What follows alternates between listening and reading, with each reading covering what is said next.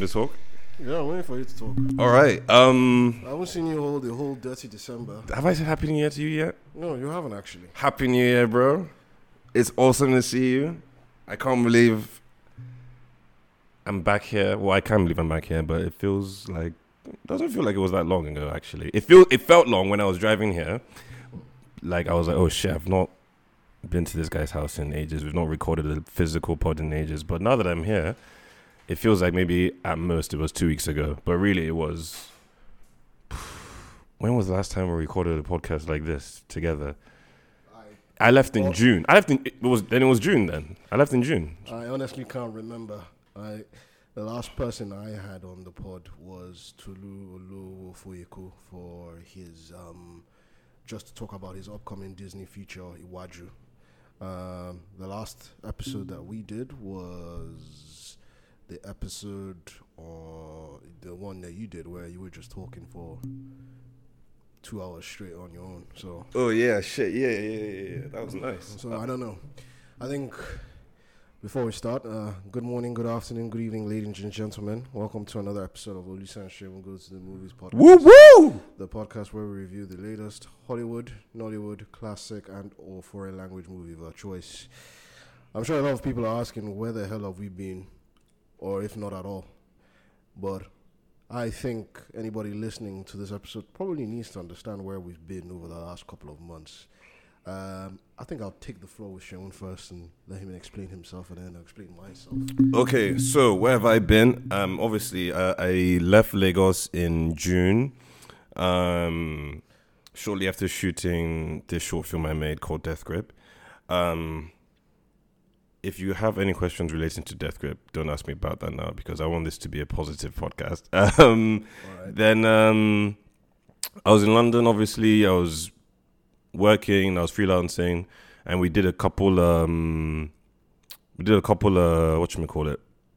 Zoom Zencastr podcast. Yeah. I think the last pod we dropped was in October, so it's been two months basically of not recording. Uh, well, let me just check our. Okay, well, the last I dropped the podcast in October, the one, the solo one that I did. Yeah. So, so I think it's so it's been November, December. Honestly, um, November and December were how do I say very transformative months uh, for me in 2022. Also, Lisa, we need to turn on the air conditioner in this bitch because I'm going to start sweating. Yeah, well, like we're, a- we're, both, we're, huh? we're gonna start sweating. There's no lights. Oh, there, oh, wow! Welcome to Nigeria. Can I take off my shirt? All right, cool. I'm gonna take off my shirt.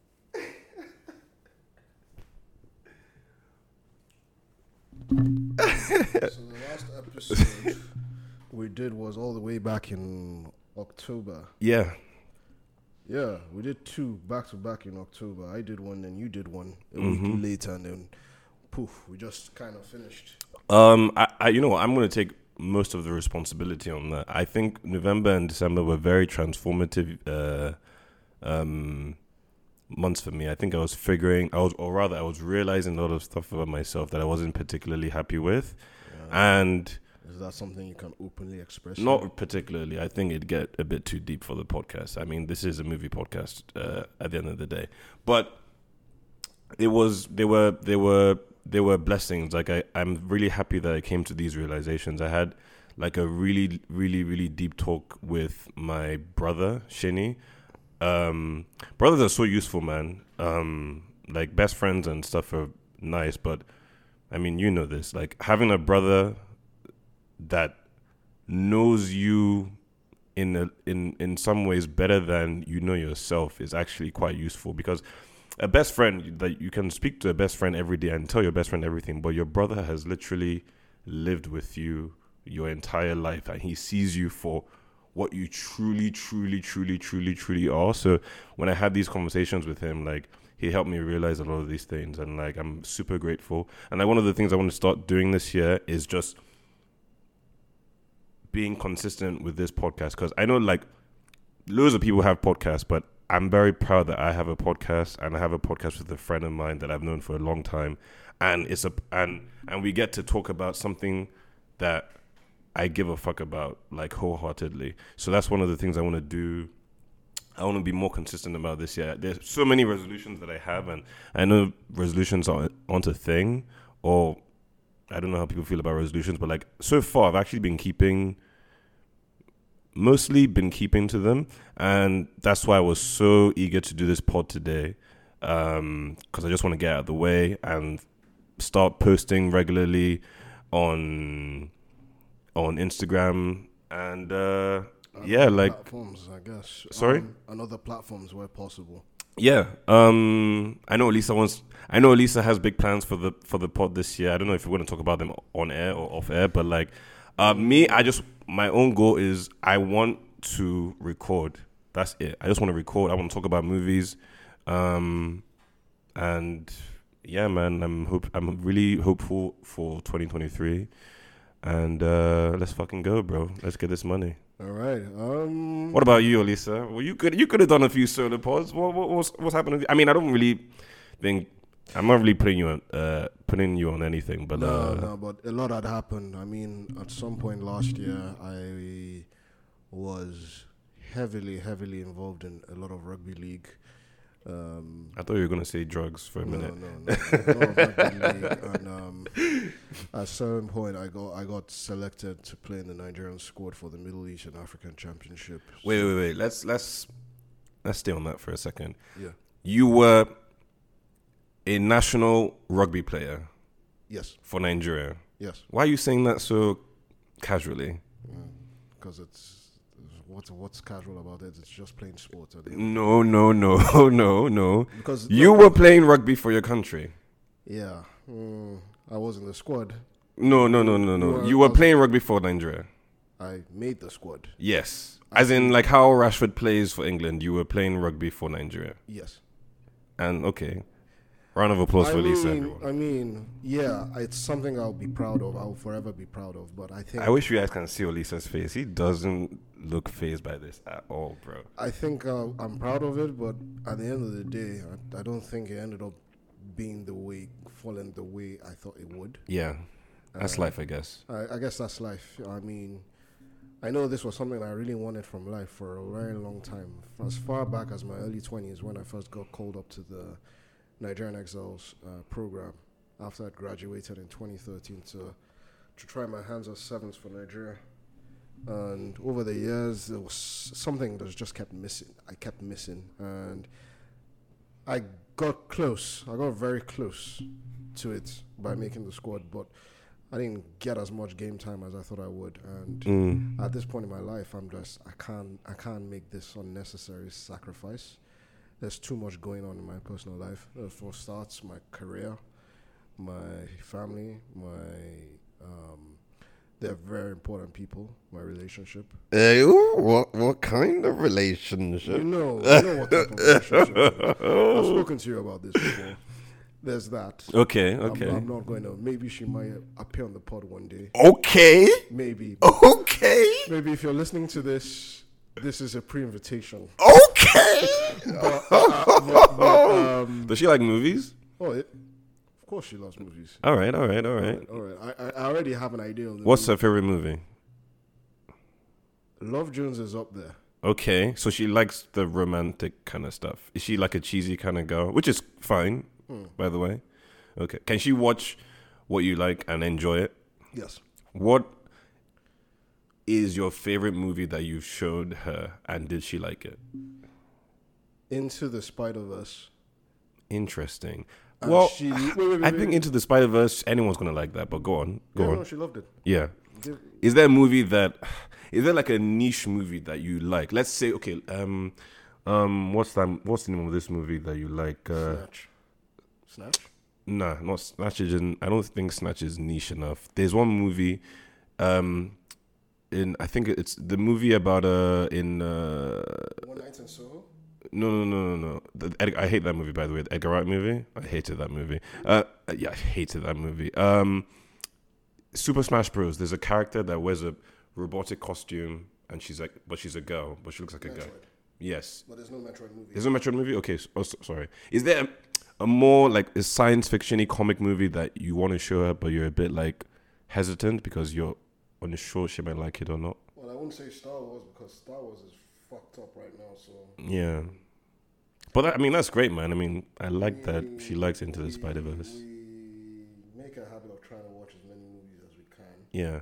Um, there's some intricacies behind that, but I, I, I'd rather keep that for ourselves between ourselves. Do you think a relationship can work if your partner doesn't like the movies you like? And not even, not even she doesn't like them. She thinks they're horrible. Do you think that relationship can work? I mean, long term? My dad loves Star Top Gun, and my mom hates it with a passion. She hates the type of movies my dad watches. She's not interested in the comic superhero movies, Mm. the action, the brainless, like you know, political action thrillers. And Yeah, she's not into that. No, no, no, not like that. And Mm. she, on the other hand, loves her detective movies, her mysteries, her horrors, and my dad's not into that. Fair enough. They've been together for God knows how, how Yeah. long. I, yeah, it's preferable that your partner likes the same. I think that would be a deal breaker for me, man. Really? Well, that's you.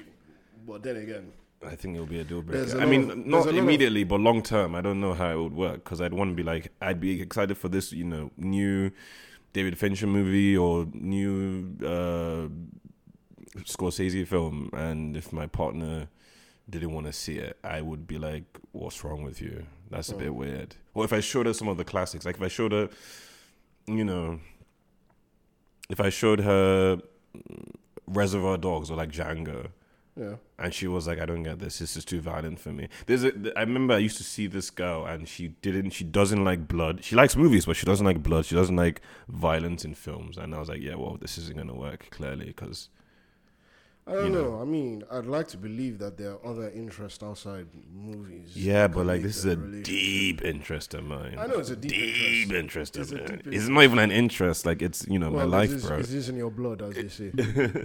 but um, no. Other than that, I mean, we have watched a few movies. I think I've watched more romantic comedies and dramas than I can I can remember. yeah. Um, what are some that we've watched? I mean, there was that Denzel Washington directed movie. Fences. No, a journal for Jordan uh, that had uh, Michael B. Jordan. Okay. Um, This is a new film, I would imagine. it came out last year. Okay. I've not seen Um, this film. I don't know. I mean, it's about like um, I forgot the character's name, but he plays. A, it's based on his true story.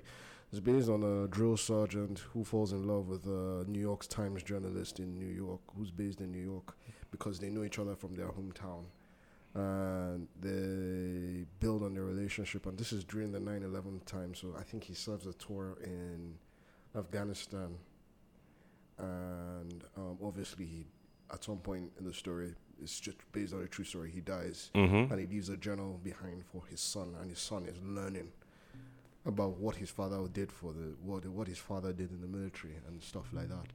Um, it's an interesting story, but I felt like the problem with the movie is that the pacing was very, and this is a problem I'm going to mention. Are you telling? Are you telling her this as uh, No, no, after no, you're watching the movie? Then. You're giving her came- we both we okay. both came to the same conclusion fair enough. because we watched it on Netflix.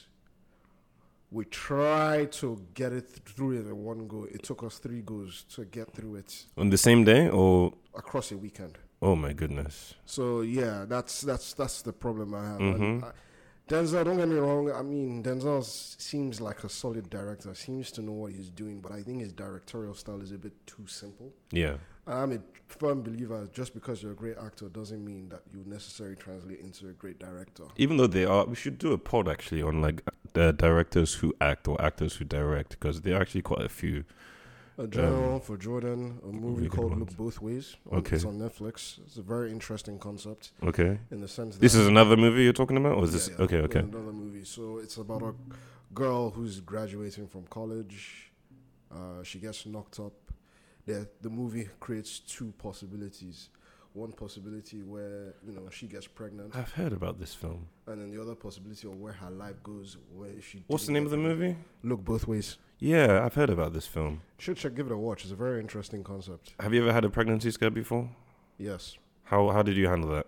Um, not great. um, not great.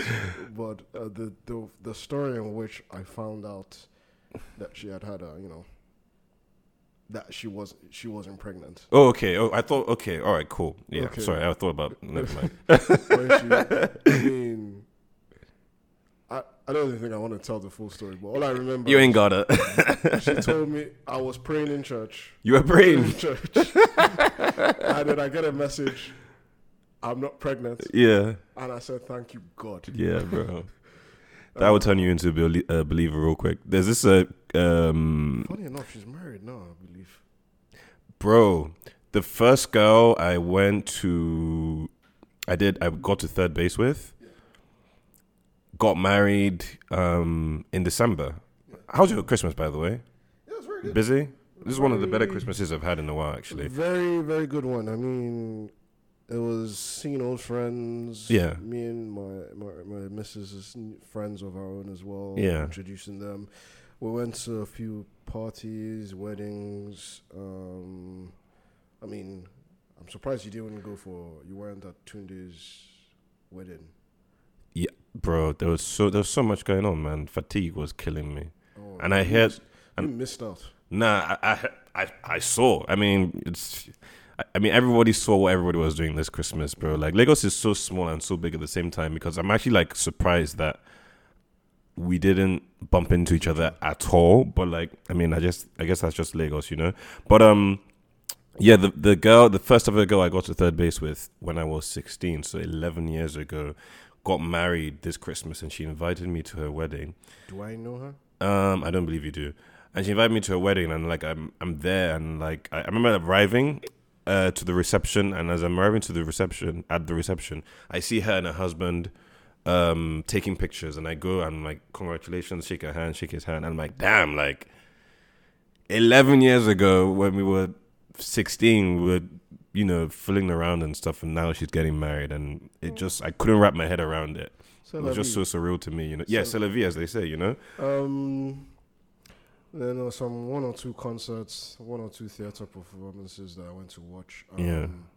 I saw Asake live. Um, You didn't get Stampede uh, trampled on, did you? no, no. It Was it a safe concert? was- no, no. It was in the Flytime Festival, the one that was done in Eko, um, Eko Hotel. Mm-hmm. I think that one was actually well organized. Yeah, they started on time and Started- finished started early. On time. He finished. He left early.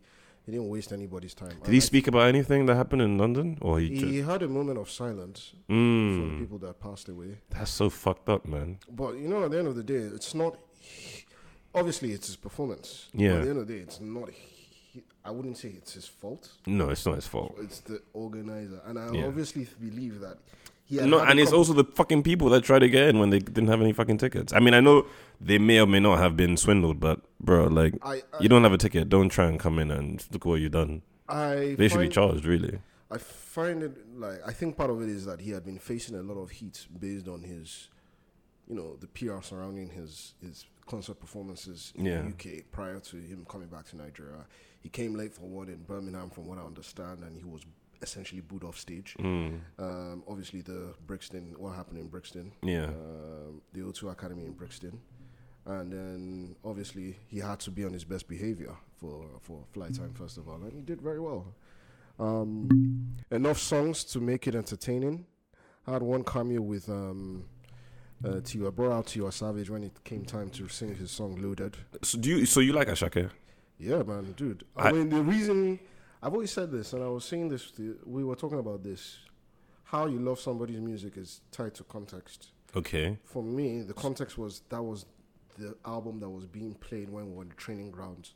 All the we were Mm. the training ground. Okay, okay. So everybody's singing organized. Yeah. Every other day we organize. Yeah. Etc. Yeah. So for me, that's actually very apt that you say that because music, where you are when you listen to a certain song, you know, often if you like that song, you're always going to remember that particular time. So I'm sure when you're in your 40s and 50s, anytime Asake comes on, it's just going to take you back to when you were playing rugby league. But me, I never, so I never, Naira Marley never hit me. Like it never, I never caught that fire. Yeah. And then Asake also, I never caught that wave as well. I don't, I don't have a single Asake song on rotation. Like, I mean, I know the songs. If an Asake song uh, comes on, I will know it's Asake. But like, I'm not going to play him in my car I or don't know why, but I don't know why he's clicked. Because I get it because you know what he told. He, I, I heard I heard on a on an interview, and we should start talking about Avatar and all the rest of the movie soon. But like I heard on an, on an interview that he did that he really likes Fuji music, Mm-hmm. which is what my dad and uncle that's used to Yoruba- listen to. That's Yoruba style music. that Yoruba with the drums and everything, and obviously he's do- he's doing like a modern version of that now, and with, obviously with other influences as well. But I think that's one of the core influences. So, So I think it's it's striking a chord. Yeah, I think it's just striking a chord with the innate, you know, I don't want to say Yoruba in us because not everybody that listens to Asake is Yoruba, No, but, but I mean, that there's- there's- traditional there's- sound, you there's, know. there's a sound that they have that everybody Yeah. gravitates to. Yeah. Like another big concert that happened was obviously the Cavemen. yes. Now, they, I, I, I can't say I know all their songs off head by head or anything, but they evoke a sound that reminds a lot of people of High Life. Mm-hmm. And I, for some reason, and I still haven't figured it out, probably because the music is actually fucking good, there's a lot of young women Yeah. and I don't want to be tribalist or anything. But Go on. Specific Yoruba babes specifically. Yeah. Heads over heel over these guys. Mm-hmm. Um, but I just think that the music is good. So Yeah. it, reminds something of a. I won't say it's modernizing, but it's paying homage to a sound of the past Yeah, it's slightly nostalgic in a way. in a way that reminds us of a better Nigeria. I Yes. A better okay, all right, cool. A better Nigeria. That's a fucking oxymoron if I ever heard one. But go on. Uh, but no, no, it's just yeah, like I said, uh, there's context, and then obviously there's stylings and stuff. And I think Asake just kicked, as you said, Fuji music is just kicked on. It's just kicked on. Anyway, before we stop talking about musicians and stuff, I mean, I think we need to get to the subject of the pod. Let's I mean, go. This is a this is a tradition as old as time with the pod. We'll always digress, but let's get to the main part. So, the main movies we've watched recently, and I think we're gonna have to bend the rules a little bit for the Nollywood section, which is a television because it's a television show, Mm-hmm. and it is the show that everybody's talking about Mhm, right now, mhm, which mhm. is uh, Far From Home. But we'll start first with The biggest movie of the year the biggest movie of the 2022, actually. No, I'm not. I'm being because of my my allegiances to Top Gun and Tom Cruise. No, but you you know I'm a Tom Cruise whore, right? But Yeah. Avatar is you know I mean it did overtake Top Gun. I, it did in 2023. No, it it came out in 2022. I know it came out in 2022. It got to a billion in 2022, but it overtook Top Gun in 2023. So I'm counting that as a 2023 win rather than a 2023. I'll let you have it. Uh, yeah, but you know, I'm just joking. Um, obviously, No, I'll let you have that. That's valid. James Cameron's. We're talking about James Cameron's follow up to the 2009 film, which is the highest grossing film of all time, Avatar, Mm-hmm. with Avatar: The Way of Water. I'm about to suck James Cameron's dick on this podcast. Just letting you know, like. All right. Now, let me just let me just preface with my own thing. And I said this in a tweet the other. Wait, day. are we doing Avatar first or we're doing Glass Onion? We're doing Avatar first? Let's do Avatar first. Okay, let's do Avatar first. All right, go on. Let me just preface by this by saying, the movie to me Yeah. personally is equal parts beautiful and frustrating. Okay. All right, cool. No problem. But do you want to go on into the film or what's about, who it stars? Okay, so uh I need to edit this out. One second. Avatar 2 The Way of the Water. Um okay. So Avatar 2, directed by the GOAT, James Cameron, is uh it follows on with um what you may call it, Sam Worthington's character, Jake Sully, who l- living with his new family. His wife is played uh, by Zoe Saldana, and like they're chilling in Pandora, and basically some more. Uh, the, the, the I guess the U.S. Army slash The RDA, the Resource Defense. Yeah. Resource, RDA, that, that resource agency or whatever that are trying yeah. to extract the resources from Pandora Yeah. come in like a few years after the event. and- Yeah, and like they're terrorizing them, and then eventually Jake and and there's a bounty on Jake's head, and he realizes that you know what, I need to leave this particular area, and I need to go across the planet of Pandora, and and you know sort of settle down in another place, and uh, they meet this other new tribe uh, who are more Military people who are more water based Yeah, water based and uh, he's lie, this is giving me some last airbender piece, man. he's trying, yeah, and he's trying to, you know, live with them, and obviously, you know, he gets found out, and blah blah blah, blah you know, you know, and then the movie starts, I guess.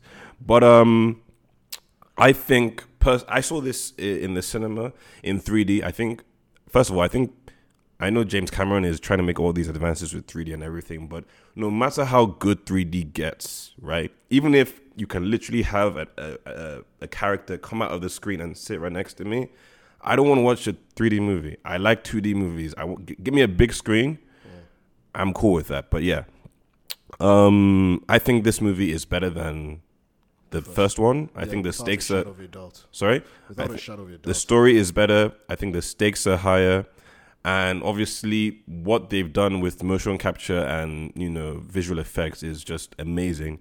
Um, I was talking to my friend Shola, who I worked, uh, who I work a lot with in film, and I was saying I don't think Scorsese or Wes Anderson or David Fincher, you know, Martin McDonagh, talented and as creative as they are, I don't think they can do what James Cameron does. Nor do I even think they want to because I don't know how, bro, like having to make $2 billion just to break even, having to spend 10 years, you know, making one film, I think that's just crazy. I would, I would want to do that. Like, I, as I'm watching Avatar, I just can't help think as a filmmaker, like, bloody hell, how long did this take? I think he's uh, being hyperbolic about that two billion thing. Yeah, probably. I don't think it actually needs to mean, make two billion to because part of it is that, what from what I understand, is that um, he filmed parts, most of three along with two, yes. and parts of four to prevent the kids from aging out. yes. So I'm assuming he's saying that the movies need to make the next two or three need to gross in Mm-hmm. two billion, and the fact that it's almost there. Yeah. I mean, that is.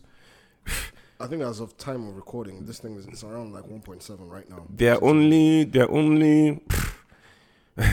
they are literally only maybe two to f- four, maybe I think maybe two to four filmmakers that you can like, yo, you can put, you can you they will take it, they will take on the mantle of, uh they will take on the pressure of having to make a billion dollar film, like. Who really can do that? And even the other, may- maybe Christopher Nolan and James Cameron, and then I don't. Even, oh no, actually, no. and then maybe Kevin Feige, but he's not even the director. He's a you know producer. Like that. That's crazy to me. Like I never, as successful as I want to be as a filmmaker, I never want to have to make a movie that needs to make a billion dollars in the uh, in the box office. I'd be happy with five hundred. If I had made a movie that made 500 million, 400 million, 300 million in the box office, depending on what the budget was, I'd be over the moon. But for one movie, I need to make billions or the or the budget is 250 300 500 million dollars Could be worse. Could That- be, you could be Dwayne Johnson right now. I yeah yeah i could be uh could be Dwayne Johnson. fuck, I mean, fuck dwayne johnson bro i'm so happy that we're even going to talk about glass onion because we talk about dave batista but anyways we'll get to that point. Avatar. Uh, I yeah, I loved it. I thought it's three hours long, and the first hour and a half, I felt it was cool. You know, I note I could notice the runtime in the first half of the film, but when when the film started going, oh my god, like. I loved it. I had such a great time watching it, and I usually complain about Nigerian audiences in the cinema and how you know Oh, distracting no, they I'll, can I'll be. complain in this instance. okay, and how distracting they can be. On one occasion, I did have to tell off a little boy for talking. Um, but other than that, there there was talking in the cinema, but it was it in they were communicating with the with the movie. I think I think that's just how Nigerians are with films, uh, and I have to just accept that. But like the the crowd I watched it with, they loved the movie. There were so many oohs and ahs and oh my god and ah ooh, like they were really really clued into the film. In fact, like we, I want to go see the movie in January. I went to film one first, yeah. sold out. I was like, bro, this movie came out what four weeks ago. Maybe the first two three weeks it was it was it was sold out. So I was thinking like, oh my gosh, like wow, this like, that- people are really coming out to to to to see Avatar, which you know made me really happy. And so we had to go to EbonyLife, Good cinema. good, really good cinema, amazing seats. Um, really comfortable seats. In fact, I, I'm even happy we went EbonyLife because I don't know how I'd have sat down in Film One on those shitty ass chairs for three hours. So I I loved it, mate. Um, I'm sure if I watch it again, there will be certain things I will pick up on that aren't as you know I don't know if I can watch it again. yeah, I don't know I can watch it again either. I mean, I loved it, but I mean, that first hour and a half is a long hour and a half. But the second hour and a half, it went so, so, so, so, so quickly. I think they could have shaved off at least 20, 25 minutes. Uh, I think a good 14 minutes needed to be shaved off. Fair enough. But um, yeah, that's that's the only the only criticism I have to say. It's not really a criticism, but you know the, the little the little white kid that looks that kind of like looks like Tarzan, Spike Spike. Yeah, or Spider, sorry. Spider. Yeah, yeah. yeah. He, he I, I can't even remember who the actor is, but he annoyed the fuck out of me. man. Okay, wait, wait. So you know he's wearing the helmet thing. Yeah. Um, How is that thing not broken? no, it's not even that. How is he sleeping in that, bro? I don't even know. He's because he's got to wear that all the time. It's not like when he goes to bed he can take it off. Anyways, other than that, I ain't got no problems with it. I think James Cameron, he's made three movies that have been the highest grossing movie of all. He made Avatar, Titanic, and this new Avatar movie that ov- made over a billion dollars, bro. Like that is not. Say what you want to say about him, but bro, like he made Titanic and Avatar, and he made another Avatar that's made another billion dollars, bro. And people were. I remember before this Avatar came out, people were unsure about seeing like why uh, people were unsure about a new Avatar movie. Like why he's making another Avatar? The first one wasn't that great. The, the complaining, complaining, complaining. Then he dropped it. It's now on one point seven billion, bro. Say what you want, like. He's that he, he's that guy, bro. And then he made Aliens as well. Oh, come on, like Terminator 2. Terminator, te- bro. Terminator 1 and 2. Come on, bro. Like, yo, Gabe, he's one of the greatest directors for all time. Like, okay, he might not be as deep and stylish as you know, like a Kubrick or, or Scorsese, but bro, he's a box office king. Like, he can chat to Spielberg. Like, I'm pretty sure he's probably he's probably the highest grossing director of all time. Maybe. Probably at this point. Like, like Steven Spielberg is actually. I think James Cameron is not a better filmmaker than Spielberg, but in terms of Because Box Spielberg has- office. Spielberg has had, over the last couple of years, he's had a couple of bombs. West Side Story. and Yeah. Well, bro, um, James Cameron is that guy. Terminator, bro, Terminator, Avatar, Aliens, and Titanic. okay, fine. Let, let me let me get. Anyways, I'm done, bro. Mic drop, Let me- let mic drop in this bitch, bro. let Let's me go. Get, let me get into it. I Jamie Cameron. What do I like about it? I do like I do like that um, he's taking attention to detail to build on this world of Pandora. It's just not a nondescript sci-fi place. It seems like it has its place, it has its rules, it has its culture, and obviously it's kind of obviously based on things. I believe that the water people or whatever they're called. It's obviously based on some Samoan heritage or Maori or Islander nation thing and it kind of reminded me of some elements of Moana and some other things like that.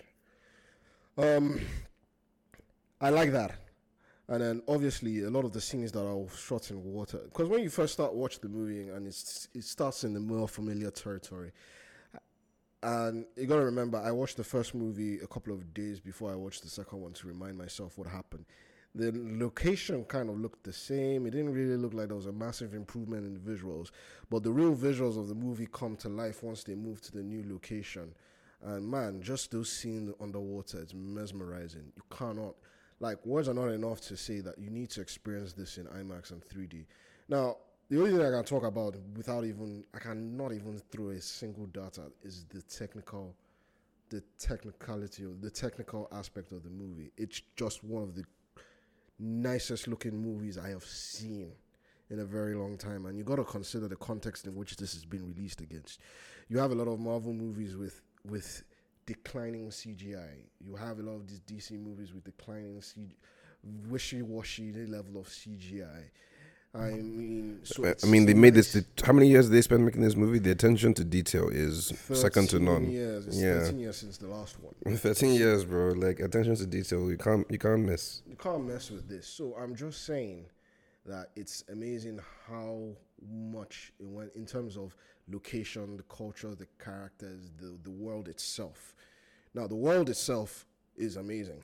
I just think the story told within that world could be told a little bit better.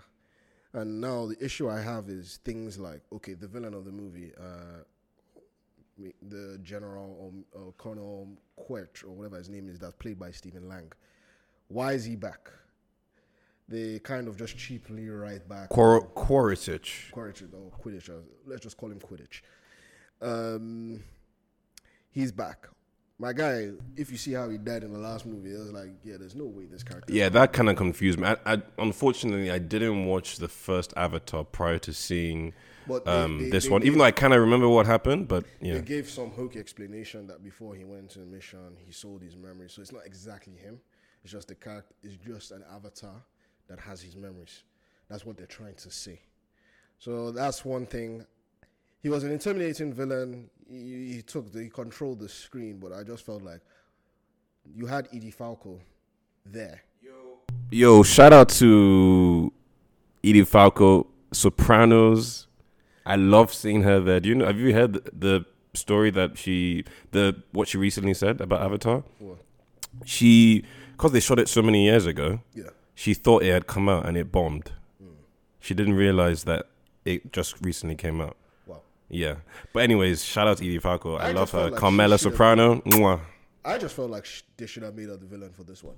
Uh, I think she's gonna have a more prominent role in She the third to at some Avatar. point, Yeah. like using um, Stephen Lang, and I guess they brought him back because he was a fan favorite. Everybody loved him. At some point, I think they even lobbied him to be. Um, um, God damn, I forgot the name of the guy in the Deadpool movie. Anyway, let's not. Let me not digress. So there's that. Um, you know what? She didn't get as much screen time, or the focus of the story wasn't on her. But Zoe Saldana, damn, she was good in that thing. Although she was quite Wait, Josh Brolin? You they wanted Josh Brolin in the movie? brilliant. Yeah. Yeah, Zoe Saldana. Ah, probably the highest body count. She had the highest body count. Easily, bro. She Well, was no, fucking shit up, She was man. just fucking shit up. If she's not crying, she's fucking something up. Don't say that, bro. No, but for every other shot, she was crying. Don't say that. The joke. She's crying her way She was whining, she was crying, and she was being angry. all And the fucking time. Oh my God. Jake Sully. Jake Sully was. Are you saying James Cameron hates black women? she she didn't have as much a prominent role, but uh, she her presence was still felt there. I like how they handled Jake Sully.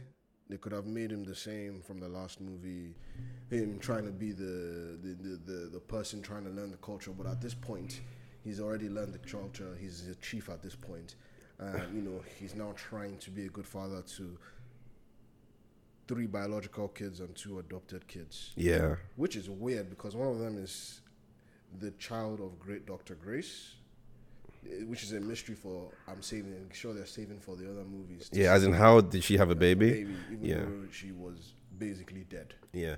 Also, um, I I now realize what my the only not the well the major pet peeve I had with the film, and I don't want to. I know that was not the intention, Yeah. but it didn't sit well with me that. And I know race. There's no such thing as race in Avatar, but Jake Sully is the white savior, like the he's like the Lawrence of Arabia of Avatar, and that just didn't.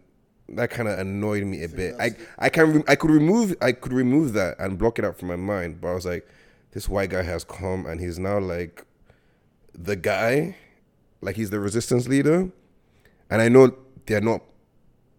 It's the they're aliens, but you know what I mean, right? I see what you mean. The whole white I- I savior thing. Think, I don't even think that's the biggest issue I have with the thing. That was my issue, but I I could remove that. But yeah, Part of it whatever. I understand James Cameron's reasoning for doing something like this, but I feel like after sitting down deep in and thinking about it, I feel like the factions in this movie is a bit too black and white for me.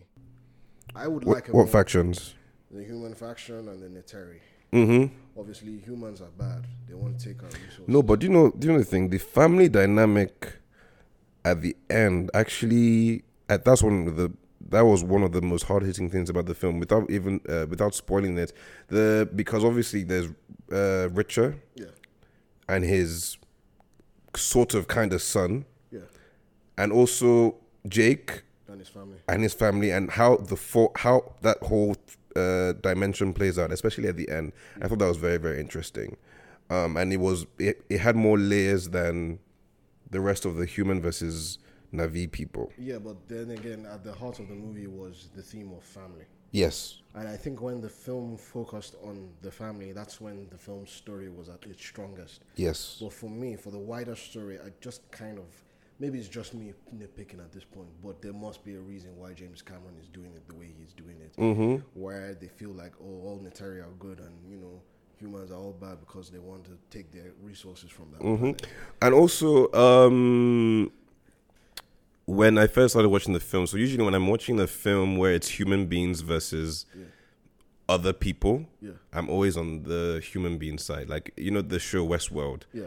um obviously the human beings in the show they're like really repugnant people. Yeah. and you're and you're meant to root for the robots Yeah. or the androids androids. or yeah whatever. But i'm you i'm usually rooting for the human beings because i'm like i'm a human being so i don't want these niggas to, t take over the world. No, but like but in avatar i I can see, but then again, part of it is that at the end of the day, this guy's not trying to. This guy's not trying to be fucking Shakespeare. This guy's trying to make a fucking good movie. yeah i know i know At the end of the day, no i know he, he and he did it because in by the, there's this particular scene with the whale yeah.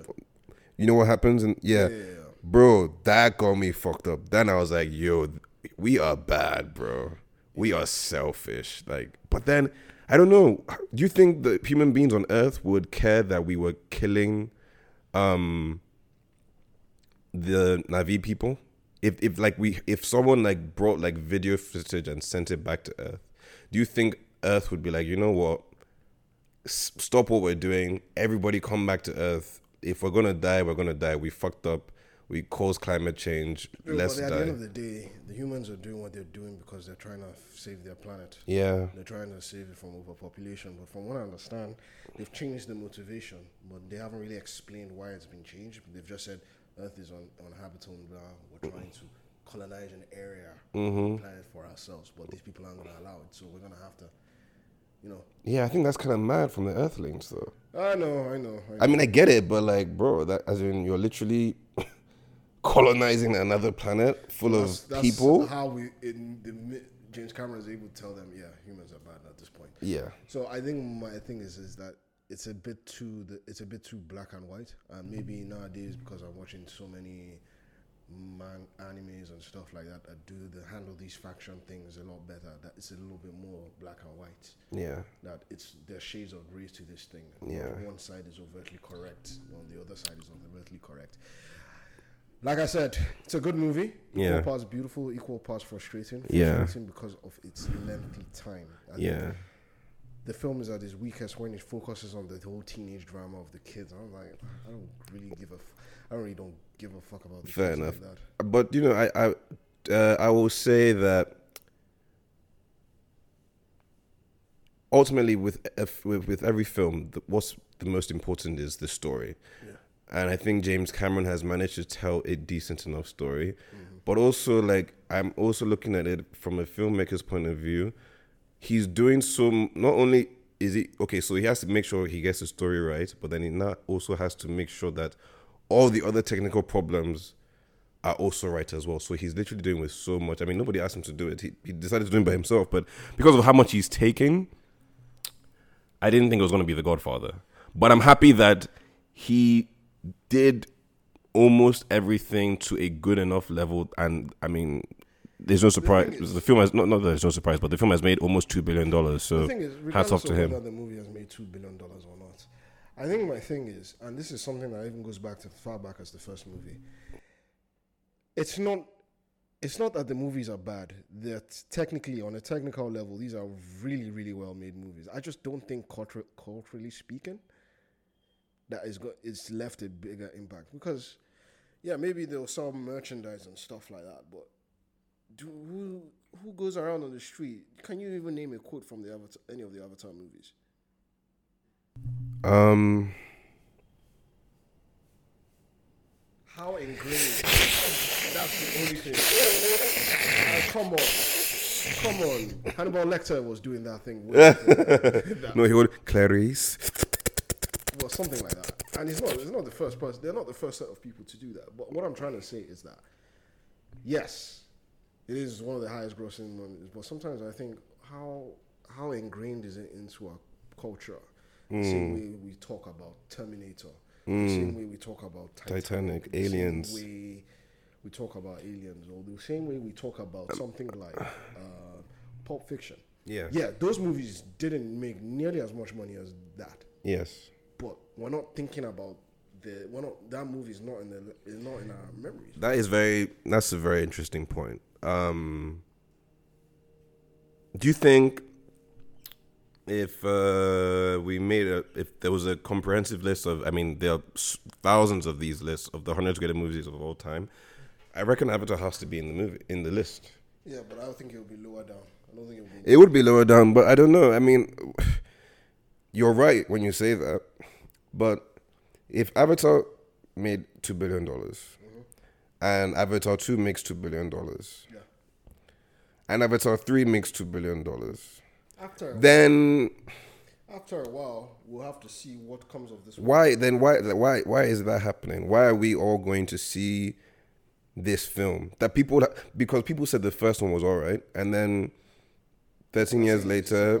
a lot of people I've spoken to have said the second one is alright. It's all right as well, but then They're not saying like there's no reason to think that there's no reason based on how this second one is done that the third one isn't going to make over a billion dollars. I don't know if I it make believe- two billion dollars, but I believe the third and fourth he has said is going to be like this is just the starting. So the real crazy shit is apparently going to happen from three and four.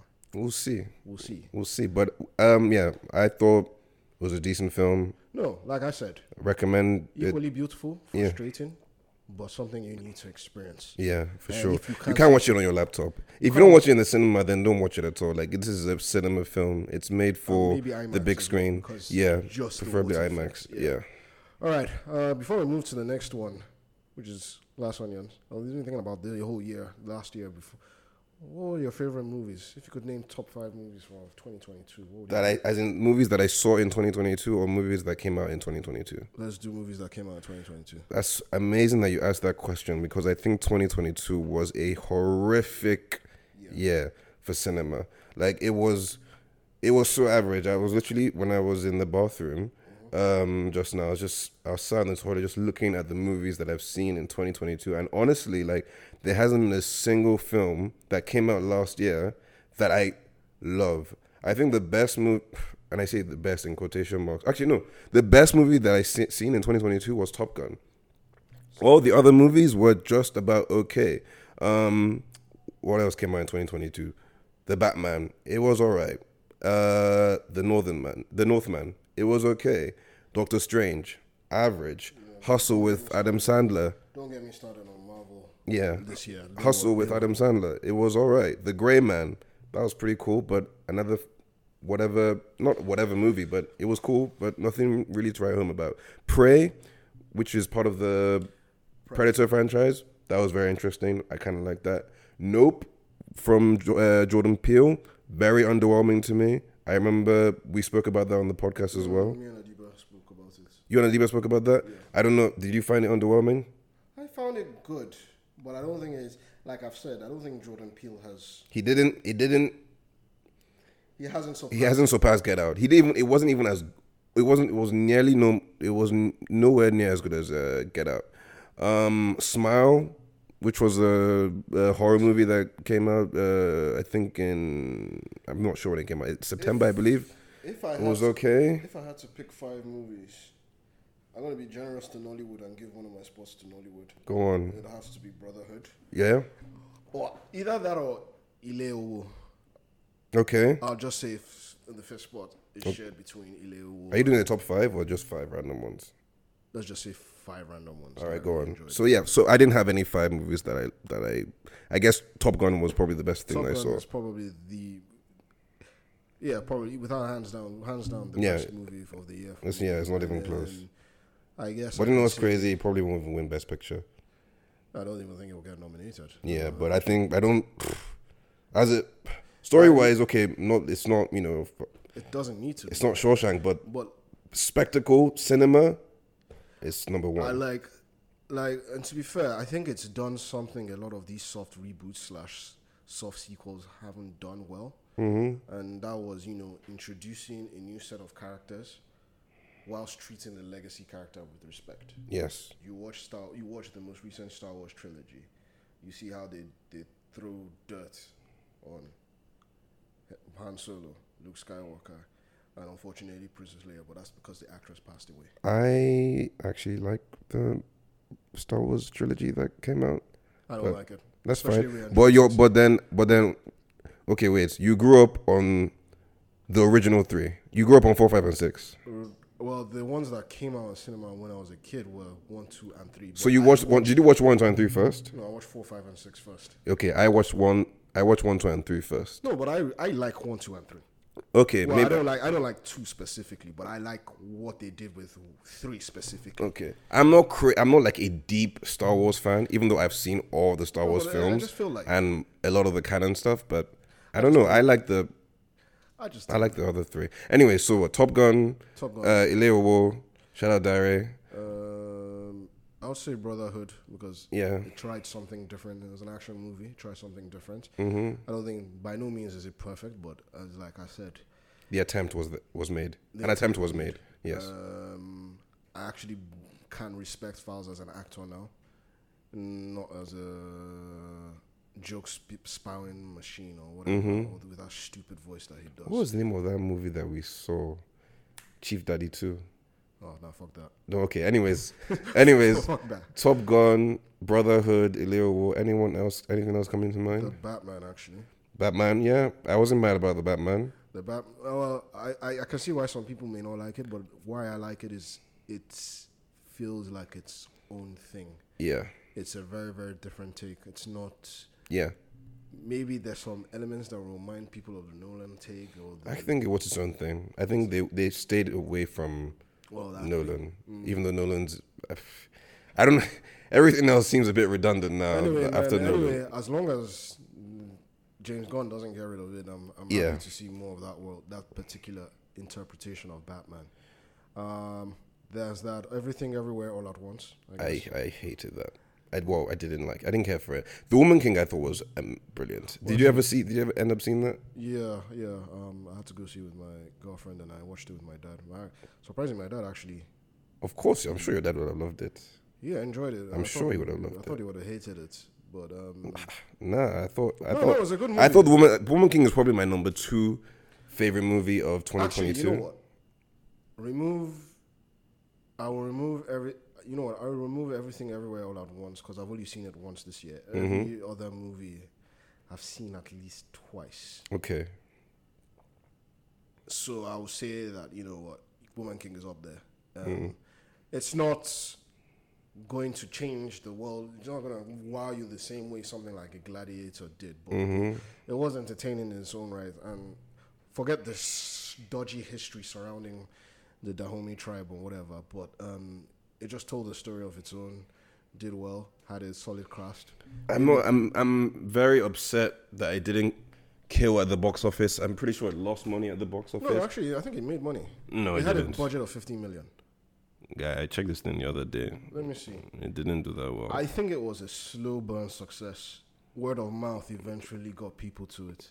Um, it, it cost 50 million to make. Box office it took home 94, and box office is half. You take half of the movie, half of that box office is going to the cinema, half of it is going to the studio. So it didn't make. And I know DVD. Apparently, uh, who was it? Was it Matt Damon that was talking about this? So apparently, like you could make these sorts of movies a lot more in the 90s slash early 2000s because box office would come and then DVDs would now come and you could make a killing on DVDs. But with all these streaming services now, They're not paying for. They're not. they're not really, you know, paying.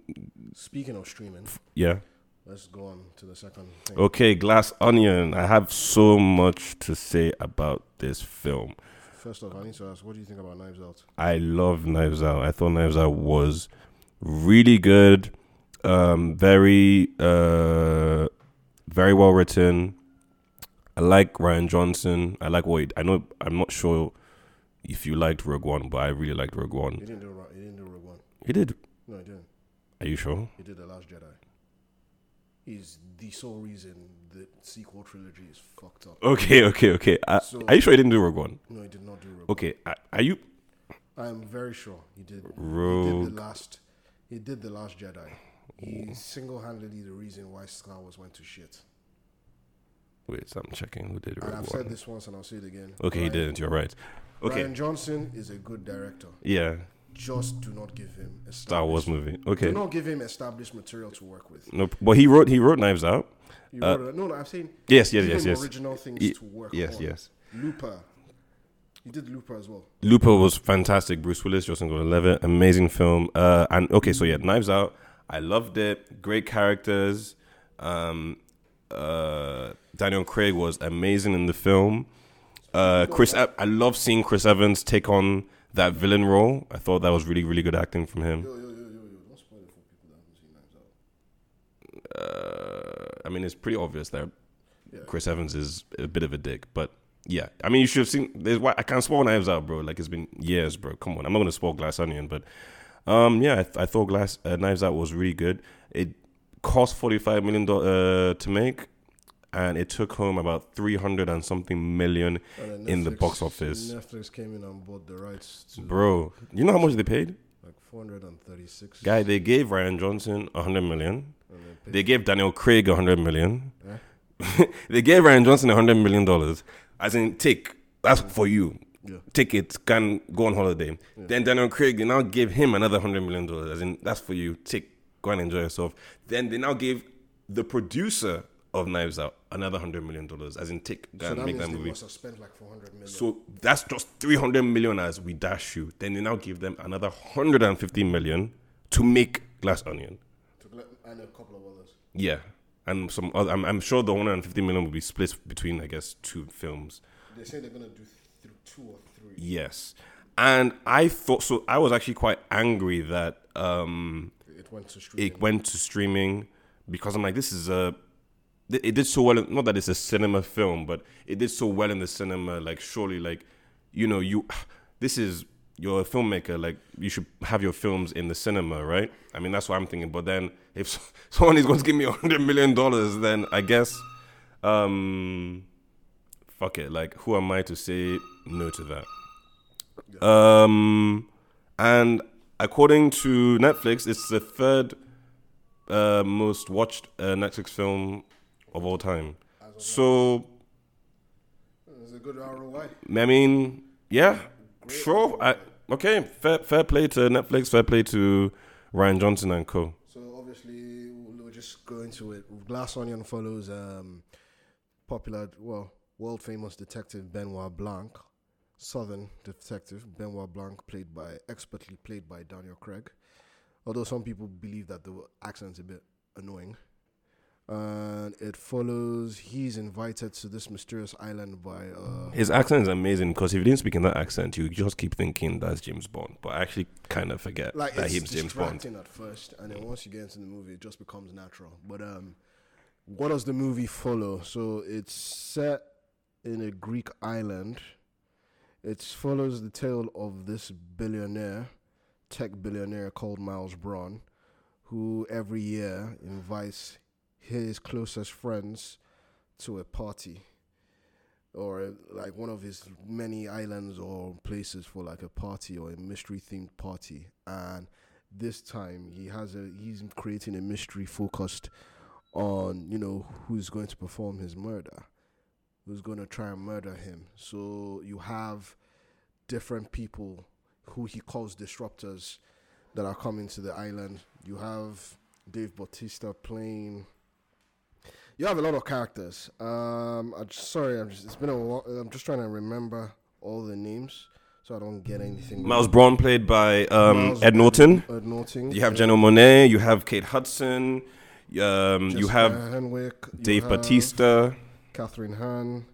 Uh, you have um, Usley Lesdom, uh, Usley Leslie Jr. Odom Leslie Jr.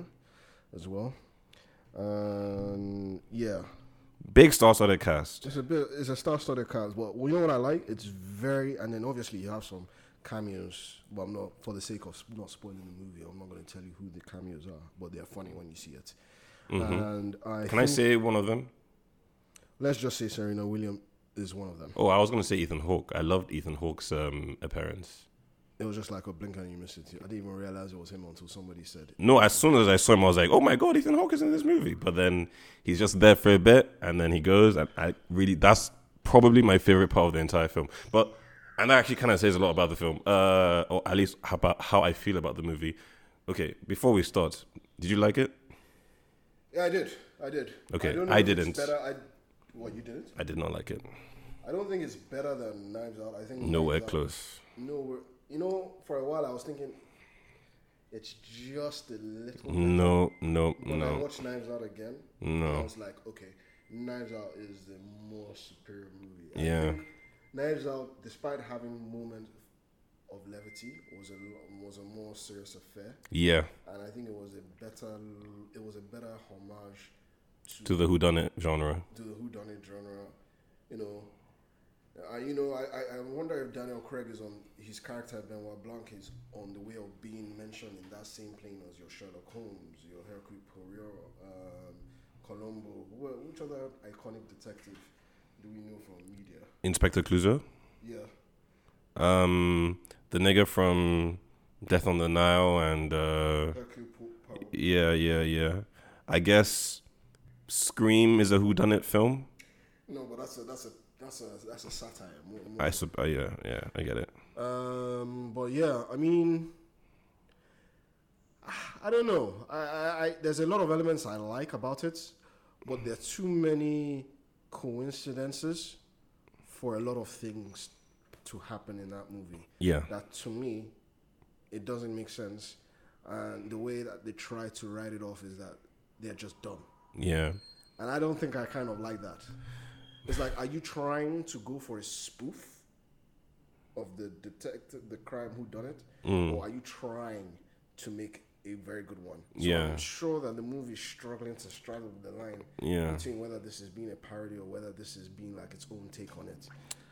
My so in Knives Out, Yeah. the story is centered about is centered on a family Yes. And a, and a, a dysfunctional family. Yes. So when I'm watching the film, even though the family, the characters within that family are sort of unlikable, Yeah. it's through the guise of a dysfunctional family. So I I can understand that. I know what not that I have a dysfunctional. I mean, I guess every family is dysfunctional, but like I kind of I I could understand that. And then the what's the name of the of the um the main babe that uh In this movie, no no no no no no. The main babe in The in, one, in Knives Out. The Ana de Armas. yeah yeah yeah exactly. Uh, I'm uh, Ana de Armas is she in the James Bond movie? Is that Yes. her? Oh okay yeah. Craig She's- picked her up because she's of she's so different. Because of Knives Out? Yeah. yeah. So Ana de Armas's character is so likable and Daniel Craig's character is also so likable that I don't even mind the dysfunctional characters in that family. In fact in fact I kind of I'm intrigued by all of them but in Glass Onion I thought they There's were all pretentious and they just were all unlikable. I couldn't like anyone, even Janelle Monáe's character. Not that I didn't like her character, and even that whole story of her character is a bit over the top for me.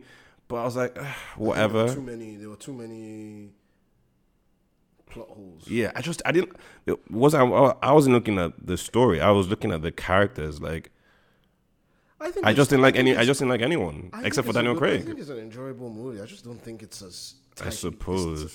I just think ugh, they were. It's I think Rian Johnson was doing too much. They gave him all this money, and like, and he was like, "Yeah, I'm gonna do the most with this." And sure, show your, show off your writing skills. Show off all these little, um, do all the homages you want to do. Show, give us all the Easter eggs you want to give us. You know, all these little nuggets of uh, pop culture trivia information. It's all night. It's cool to insert them in, in the movie, but what do you think about the performances themselves? I mean, They are good. po- They are They're good performances. I just don't. I don't know. I I just. just think that there's some flaws in one or two of them, and I don't think it's down to the actors themselves. I think it's down to the writing of the story. so obviously, without trying to spoil it too much. Okay, I won't. I won't okay, so when when the movie starts going, when the real mystery starts, It uh, too long to get there. not even that. When the real mystery on starts uh, on on on on unveiling itself, I knew, I knew, I knew who, who did it immediately. It's it, it it was so obvious. Like, of it, it's literally it was bro. It was so obvious. It was so obvious. Like, we can bleep. I don't. I won't even say because bleeping it out is gonna take ages. But like, I just when the real mystery started, I was like, okay, well, clearly, like, it was X that did it. But I think my problem is But but in Knives Out, I didn't know who did it until you wouldn't know who did it until the very end. like 20 minutes before. Even if you think you realize who it is, yeah, yeah, there was still room for there's still room for like, hmm, yeah. this is how what happened. But with Glass Onion, I'm like, all right, clearly was this guy. What made what made Glass Onion a bit Knives Out a little bit better is that Benoit Blanc wasn't front and center of the movie, as opposed to this one. I think Benoit Blanc was the character observing from a distance in the first one, and then coming in and saying what he's doing. He's too front and center in this one, and then um, man, there's just too many dumb coincidences. And I said that these characters should be a lot smarter. And I get it. There's a throwaway line that this is all dumb, but I don't. I don't think the fact that they're dumb should hide the fact the many flaws of this movie. That being said, I still think it's a good. It's a good watch. It's still worth entertaining. It's still you can still get some solid performances. I'm sorry we can't really delve into it because I think Yeah, the the the the how the mileage you get out of this movie is how little you know going into it. yeah, and um, I don't know what was I what was I going to say about the film? Yeah, it's very similar to It takes a lot of elements to the, from the first one. Yeah. No, it, uh, it doesn't. It doesn't. It's not as refined. yeah.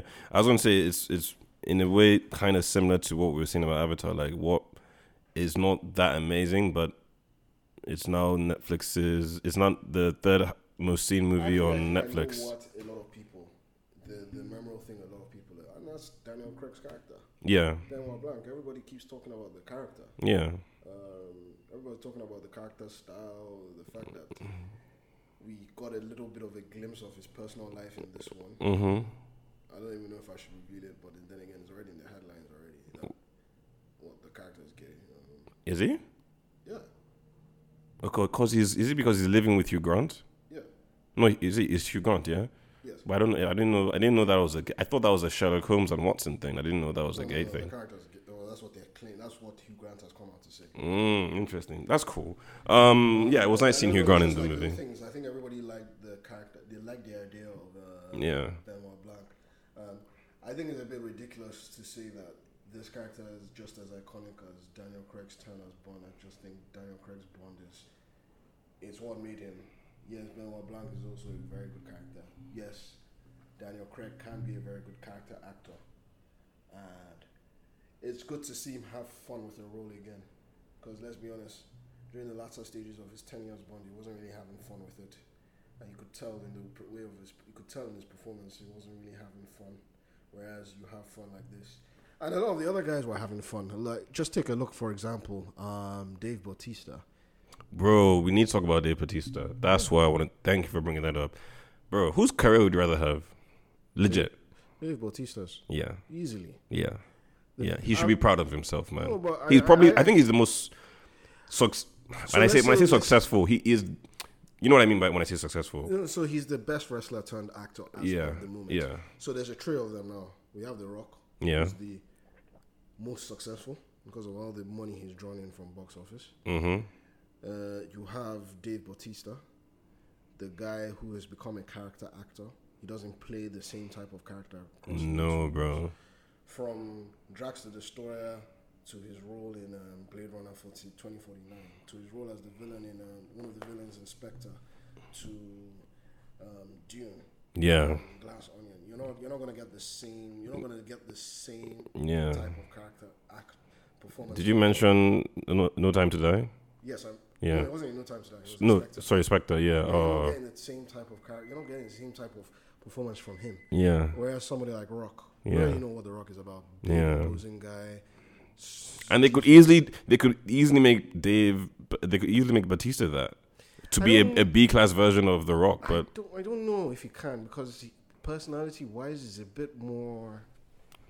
Emo- oh yeah, let's not forget Army of the Dead. yeah. Oh mate, I love bro. I'm so I'm so proud of him. I'm so Le- so so proud say of him. I don't can't say he's not.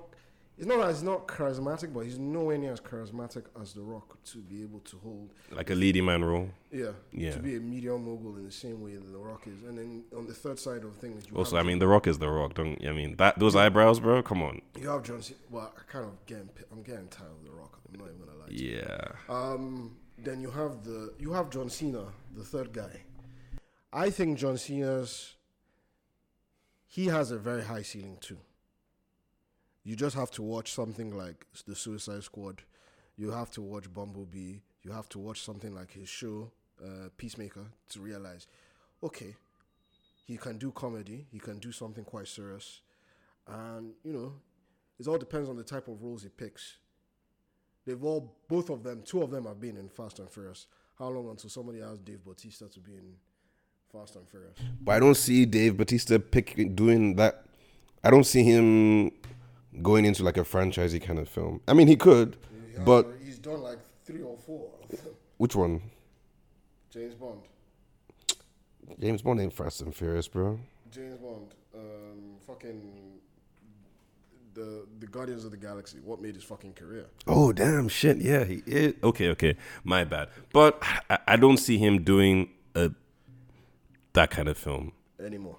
Anymore. Yeah. I just. I, while, at least. I think. I think. I think he's good. He could. E- bro. He could easily be in an in a best picture film. He could. He's more likely to be in a best picture film than John Cena and The Rock. I agree with you. Yeah. Yeah, yeah. But anyways, uh, Glass Onion was all right. If you've not seen Knives Out, watch Knives Out, and then I guess Glass Onion is. You know, one thing I wanted to talk about before you even we go into the final one hmm is they'll talk about not liking the movies for 2022. Mhm. Man, have you seen the calendar for 2023? Okay, yeah. So Shit, it's looking fucking stacked. it it is. Um, so I have a, from I- I have a list here. Um, so we've got Barbie, we've got Oppenheimer, we've got uh, the Super Mario uh, movie, which I know you're excited about. We've got an Indiana Jones movie. We've got John Wick. We've got The Expendables. We've got Ant Man and the Wasp, which I don't particularly 3. care for. Creed three as well. We've got uh, I know I have a more comprehensive list somewhere, but go on. We've got Creed three. We've got uh, you've mentioned John Wick four. Yeah. Um, there's also Across the Spider Verse. There's Disney Pixar's movie Elemental. Um, there's also shit, man. There is a lot of movies now that I think about it. Um, I have a list here as well. Just give me a sec. It's all right, brother. So I mean, there's a lot of amazing movies coming out. Oh, in fact, I think we already had a good start with um, Puss in Boots: The, the Last Life. Yeah, I'm hearing amazing things about I Puss in that should be Boots. the next episode. No problem. Let's do it. Um, But um, real quickly, Yeah. before we talk about um, Far From Home, I want to just do a small caveat, no pun intended, about another movie called The Menu, which came out, I believe, last year as well. I saw my parents, my mom watching it. I haven't watched it, but I've I've, I've bookmarked it. It's very similar to Glass Onion, actually, which is why I want to talk about it now, because it's also about a bunch of Isn't it horror? Yeah, like a horror thriller. It's about uh, it's also about a, a bunch of uh, pretentious people going off to this island to participate in some sort of game of sort. It stars uh, um, Anna Joy, not not um, what's her name? Anya Taylor Joy, uh, Ralph Fiennes, and uh, Nicholas Hoult, and a bunch of uh, other not cameos, just a bunch of other characters. Um, I really like this guy. Uh, what's his name? Um, John John Leguizamo. He's he's in everything, man. Uh, you know what I'm talking about, Elisa? Yeah. Yeah, yeah. Super Mario Brothers. He's in John Wick as well. He's in Chef. He's in Carlito's Way. Um, he's in Ice Age. I'm not sure who he is in Ice Age, but yeah, he's he's got a great career. But yeah, 2022 saw yourself out. Like the the menu, I just thought was it was so predictable. Like literally, like when you have a whole bunch of obnoxious characters, and there's one character that is the likable character, you know that all the young, all the problematic characters most likely will have a bad outcome. Like it's just, it was just as plain as day as soon as the movie started. Like I've seen this movie thousands and thousands and thousands and thousands of times. Like it, it's just, and it, supposedly this movie was on on the blacklist. And for anyone who doesn't know what the blacklist is, every year there are like ten or twenty scripts that are considered to be the most coveted scripts in Hollywood and that have not yet been made. And this was one of those films. Uh, and yeah, I, I don't know, man. Like it's just I didn't like any of the characters. The, it was really predictable. Ralph Fiennes, I mean, dude, I've seen. Give you, you're basically just doing Hannibal Lecter, but you're a chef. Um, and yeah, it was just it just wasn't my cup of tea. There there are so many better thrillers and so many better, more intriguing horror films than the menu, and I just thought this was just it was so deadpan, like easy to see through. I mean, yeah, there's there are bits that are surprising, but it's not reinventing the wheel. And for my money, it was very bland. No pun intended. Anyways, Elisa, over to you. So I've not seen. So we're going to talk about Far From Home. I've not seen Far From Home. I can only watch one television show at a time. I, even though I know this one is very Short, short. that- Five, episodes. Yeah. so it's like the big Nollywood Netflix original. Okay, Uh, so I want you. I mean, you sell it to me. Why should I? Even though I, there's a good chance I might not watch it for a while, but sell me Far From Home. I want to talk to me about it. Tell me what you love. Tell me who's great. Tell me what you don't love. And you you wanted to do this movie because you liked it. It's a show. Sorry, sorry. You wanted to do this show because you liked it, Because I feel like it's one of the good things to come out of Nollywood for a while. and that's that's high praise coming from you. So talk I to me. mean, don't get me wrong, it's not amazing, but it's so entertaining to watch. So basically, it follows this like street kid from the street called Ishaya Bello. You know, he's trying to be an artist, trying to get over this. He's got this scholarship to go to some art program in London done by one Nigerian, big Nigerian artist who's played by Deyemi Okanlawon. Mr. I think he's the new RMD in terms of just being in fucking everything. Funny enough, RMD is in the show as well. But um, part of the matter is that he's he's trying to get there, and then obviously he can't because he doesn't have the money. So he tries to sell drugs, and then he tries to get money, enough money, and then he now sees this scholarship where they offer people five thousand dollars to enter this academy called the Wilmer Academy, which is supposed to be like the posh school in Lagos. So he steals his sister's dream, finds somebody when he's cleaning a house that he normally cleans in addition to the artwork he sells. He finds like that one of the dads for one of the kids who are prospective students has like a set of answers for the entrance exam so that he can win the scholarship.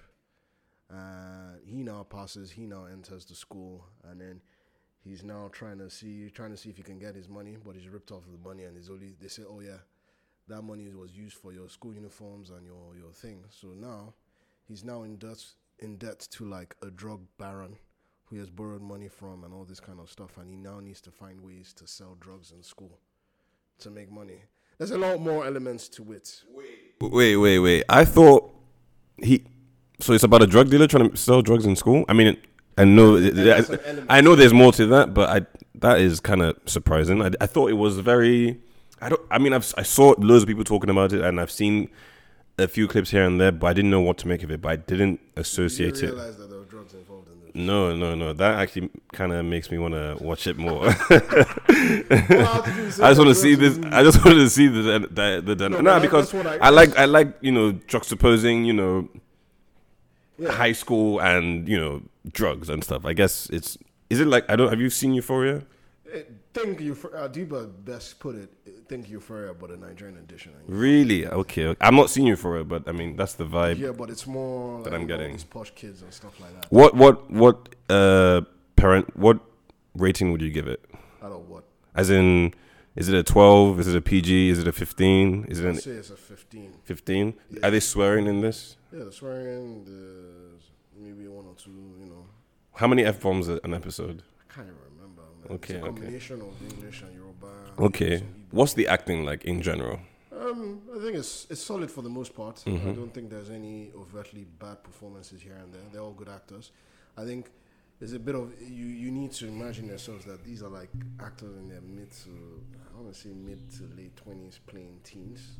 So you look at them. Okay, they're in high school. They're in high school. I see. So it's kind of hard to imagine them being as teenagers, but they do what they can with the thing, and you can tell they cut corners here and there to make it possible. But like for the most part, I think it's it's well done. It's well shot. How long is an episode? Uh, anywhere from thirty to forty minutes. Uh, There's only five episodes, so I feel like it's a lot of elements of the show is rushed, especially near the end. Because I'm, I'm not gonna drop I'm not gonna drop how it happens, but man, it goes from drug dealing to kidnapping. That's what I'm gonna say Oh my god. near the end of the show. Yeah. And there's some memorable characters. Ishaya Bello, you have Atlas, you have Carmen.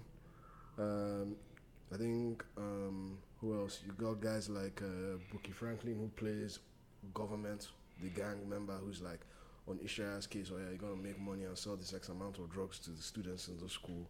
And you have Ogarambo, who's like government's partner in crime, and you have there are so many moving pieces. Ishaya Bello's sister, who actually wants was the one that wanted to go to the school, but Ishaya steals her thunder. And you know what's surprising? It ha- it doesn't have an all star cast, but it uses them sparingly. So you have your Funke Akindele, uh, Funke Akindele, you have your Oh, you know how I feel about her. I know, but she's not in it. They give her enough screen time, but she's not in it long enough to to distract. Uh, What I like is they use them to move the story forward. They're not there just for the sake of being there. Adesua Etomi is the art teacher there, who guides Ishaya because he's good at art, etc., etc. Don't you mean Adesua W? What? Adesua W? Yes. Okay. You said Adesua Etomi. Yeah, but that's not what she goes by as a screen name. Oh, I guess. It should be Adesua W. Um, Adesua Wellington. Yeah. Um, yeah, no, it has an all star. It has an all star cast with the supporting cast, but the main cast of, oh, the guys that are playing the kids and the gangsters and stuff. They're they're one or two known, but there's mostly like a youngish cast that is somewhat known but not known well enough, so that you can picture themselves. Not you're just not saying their names. Does your sister like it? She likes it. She liked the effort that went into it, but Mhm. she, she always has something to moan about because she's a big Euphoria. Does your missus like it? Oh yeah, yeah, she loved it. Does your do your parents see it? I'm curious to hear, hear what your dad thinks about it. If at all he's seen it before. He probably he didn't see it. Okay. Um, Okay. I'm. a- I. I'll give an episode a, a watch. if you're not into it until after one episode, then that's fine. I Yeah. mean, it's it's a solid watch. I mean, you can't go wrong with it. It's dumb. It's fun. Um, it's dumb. It's fun. Um, it's got a good set of characters. hmm I think what I like is that even just looking at social media, everybody's making memes about each individual character. So they have done something pretty well. I can't say if, I- it's been a while, so I can't just say who wrote it or directed it. But Um. I think. Uh. Uh. A friend of mine actually wrote a couple episodes. This guy called Abu C, who directed and wrote DoD Day of Destiny. I think he wrote a couple of the episodes. So big shout out to him. Oh, no wonder, no wonder he used um. Who was the other guy that was pairing next to General Green Day of Destiny? I forgot the guy. I know who you're talking about. Is Line Far From Home? No, no, no, the other guy. Yeah, he's in it. Yeah, he was okay in it, but his character had this weird thing where he was changing the color of his hair every episode. So uh, people make fun of that. Every every week he has a new, he's dyed his hair in a new color. Fair enough. Um, yeah, I think it's a solid show. You should give it a watch when you have the time to give it a watch. Yeah.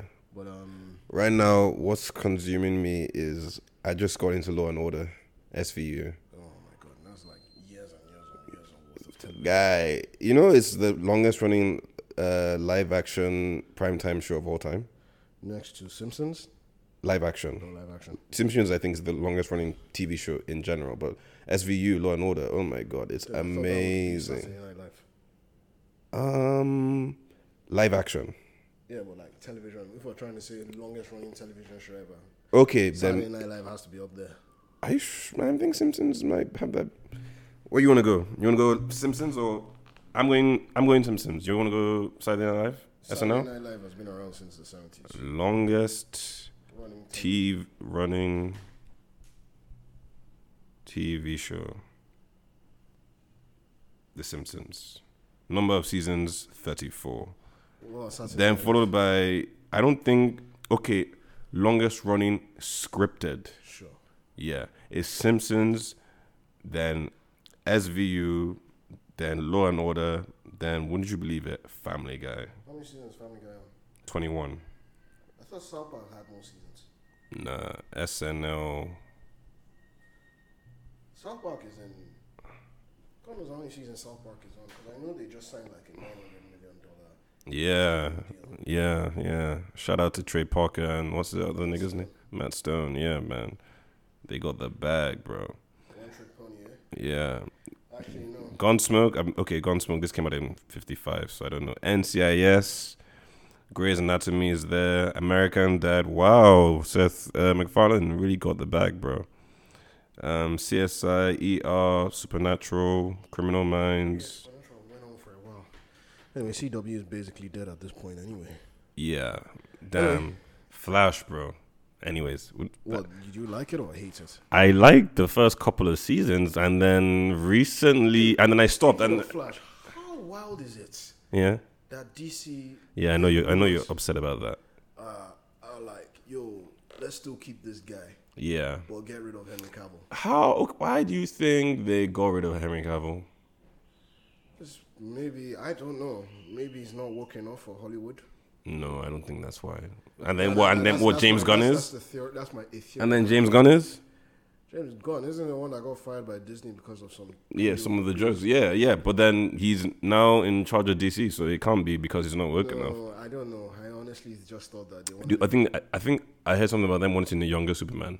they wanted a young. He wants to do a younger Superman. Yeah. But everybody's just like I mean, I think Henry Cavill is Superman, bro. f- For Henry me, Cavill is Superman. You Yeah. have him there. He's ready to work. And part of it is that now guys are saying he left The Witcher for this, Mm-hmm. only for it not to work out. and what I'm upset about is I wish if now that Henry Cavill is not doing Superman anymore. Oli says on the phone with his mother. What's wrong? Mom, I sent you a message on WhatsApp. Look at your WhatsApp. I really hope his mic is on right now. Anyways, I'm so upset that things didn't work out with Henry Cavill in regards to Superman. Man of Steel was cool.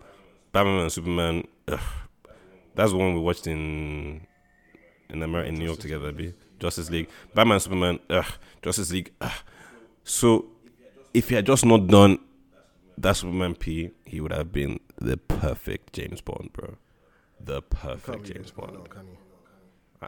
I don't think he can because. Fuck, my battery, my battery hasn't been charging this whole time. Wait, is it dead? Oh, cause there's no lights. Nah, but it's about to. Yeah, that's All right. all right, ladies and gentlemen, um, thank you for listening. Um, we're back, baby. We're back, man. Let's go. Next week we're gonna come back with Puss in Boots, something else, and something else. Let's go. Let's go. Let's go. I can't fucking wait, man. Happy New Year, guys.